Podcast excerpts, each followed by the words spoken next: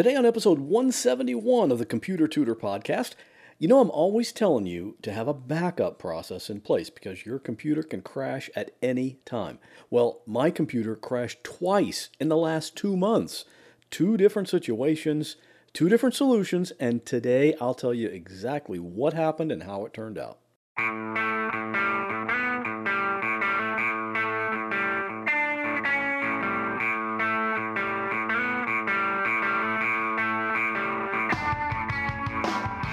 Welcome to another episode of The Computer Tutor tips, tricks, and advice from a computer pro without all the tech talk. And now, here is your computer tutor, Scott Johnson. Welcome back to the Computer Tutor Podcast. I am your personal computer tutor, Scott Johnson, and I'm here every Monday morning to show you how to do cool things on your computer. And if you're new to the show, this is where we talk about computer stuff, but without all the technical mumbo jumbo language. Big words are not important. What's important is that you understand what we're talking about. And if your computer has a problem, guess what? I want to help. I've been doing computer repair since 1999, and in most cases, I can fix your computer remotely, so you don't have to bring it into a shop. Just give me a call at 727 254 9078 or email me at pctutor at gmail.com. And today's computer tip can be seen at my website at computertutorflorida.com forward slash 171. So let's get started. I will never forget my first computer crash. This was way back in the mid 1990s, and this is when personal computers were just starting to become popular. I had just started my first online business, so I was using my computer to keep track of everything. And of course, I had no backup. No one did backups back then. In fact, a lot of people didn't even have um, an antivirus program. You know, things sure have changed, right? Well, anyway, this computer that we had was not only my business computer, it was the family computer, which means that whenever I wasn't using it, my son David, who was uh, about nine or 10 years old at that time, he was using it to play games. Well, back then, games were very different from today. At that time, you didn't search for a game online and download it. We usually went to a retail store and looked at the rack of games. They were all on CDs. So we had a new game and he wanted to install it. And I wasn't there when he did this, but really, you'd think a game that came from an actual software manufacturer on a disk would be okay, right? Well, it wasn't okay.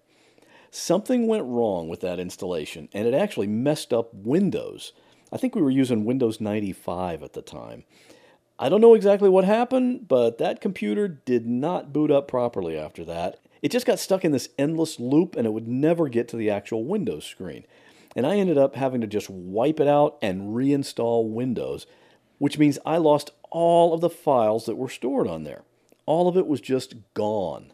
Well, that was 20 years ago, but I still remember what it felt like to lose all that stuff.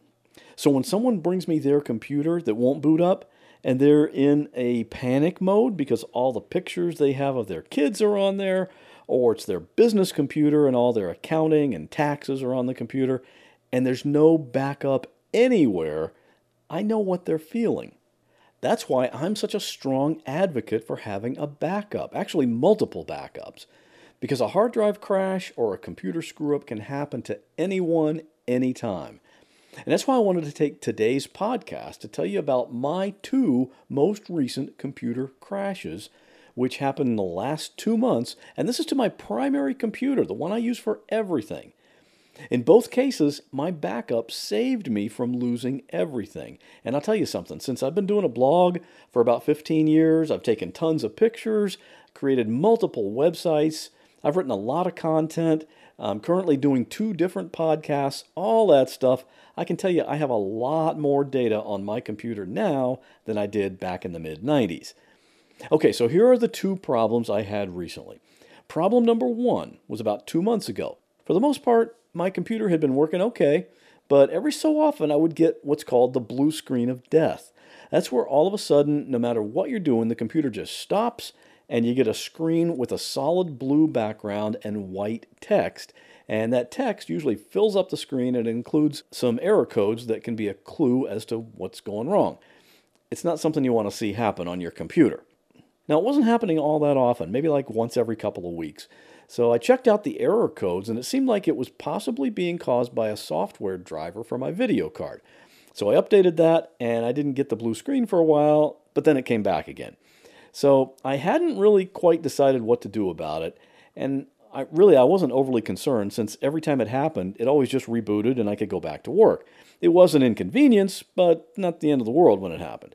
Then one time shortly after that, it became more than just an inconvenience. I was working and the blue screen came up and the computer shut down, and this time it didn't reboot. When I tried to boot it up, it just went to the repair Windows function and it told me it couldn't be repaired and it would just try to reboot again. It never got back to Windows. Now, think about that situation and put yourself in that spot.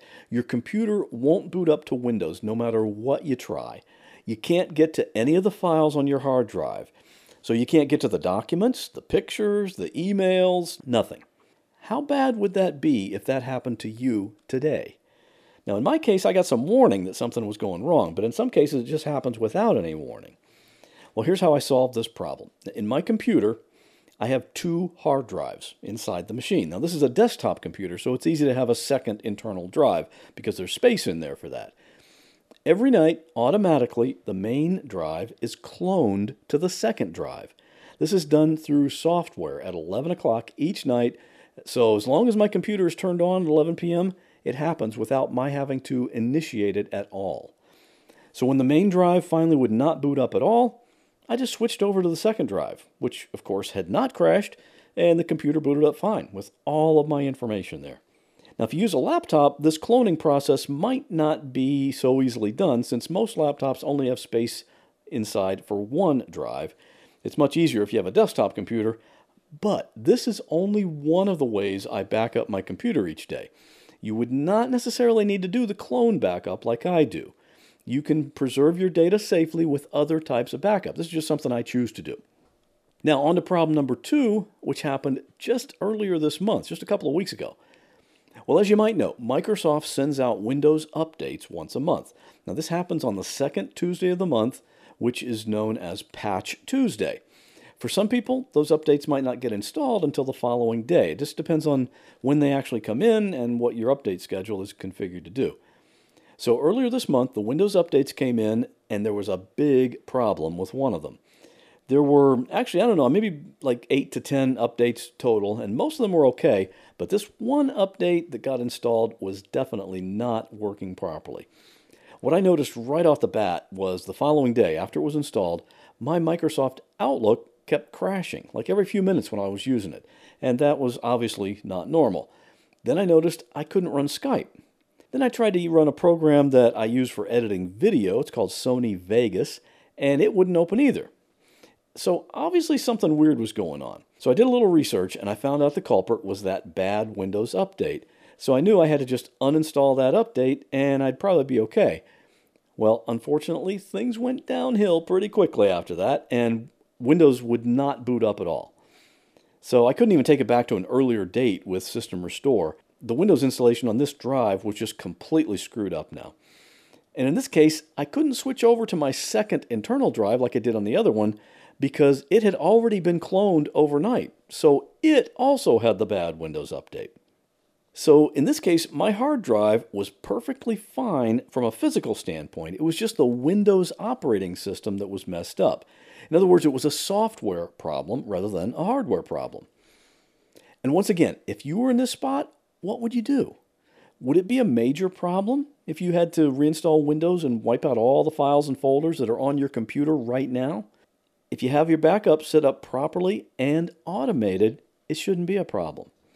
So here's how I fix this one. One of the other backups that I do each night is called a system image backup. Now this takes everything on my computer's hard drive, compresses it into one single file, and that file goes on my external drive. And the external drive keeps the last few backups, not just the most recent one. So I restored the backup that was done before that stupid Windows update came in, and everything was back to working the way it was supposed to.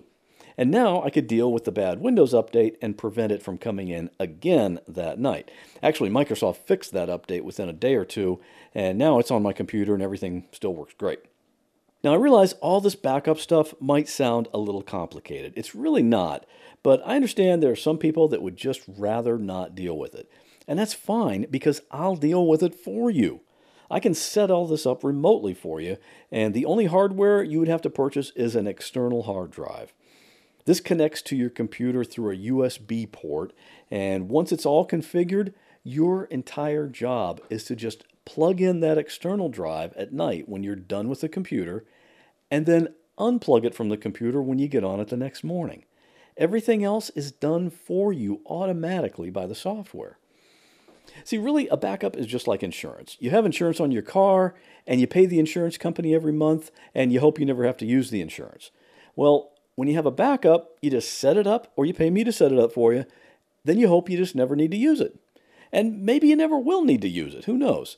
But the odds are, at some point, you'll either be glad you had a backup or you'll wish you had a backup. Right now, you have control over how that story turns out. In my case, it's happened twice in the last two months. Both times, it was a happy ending. I hope it turns out the same for you when the time comes. So, if you had a computer problem or a hard drive crash and your backup saved you from losing everything, I would love to hear that story.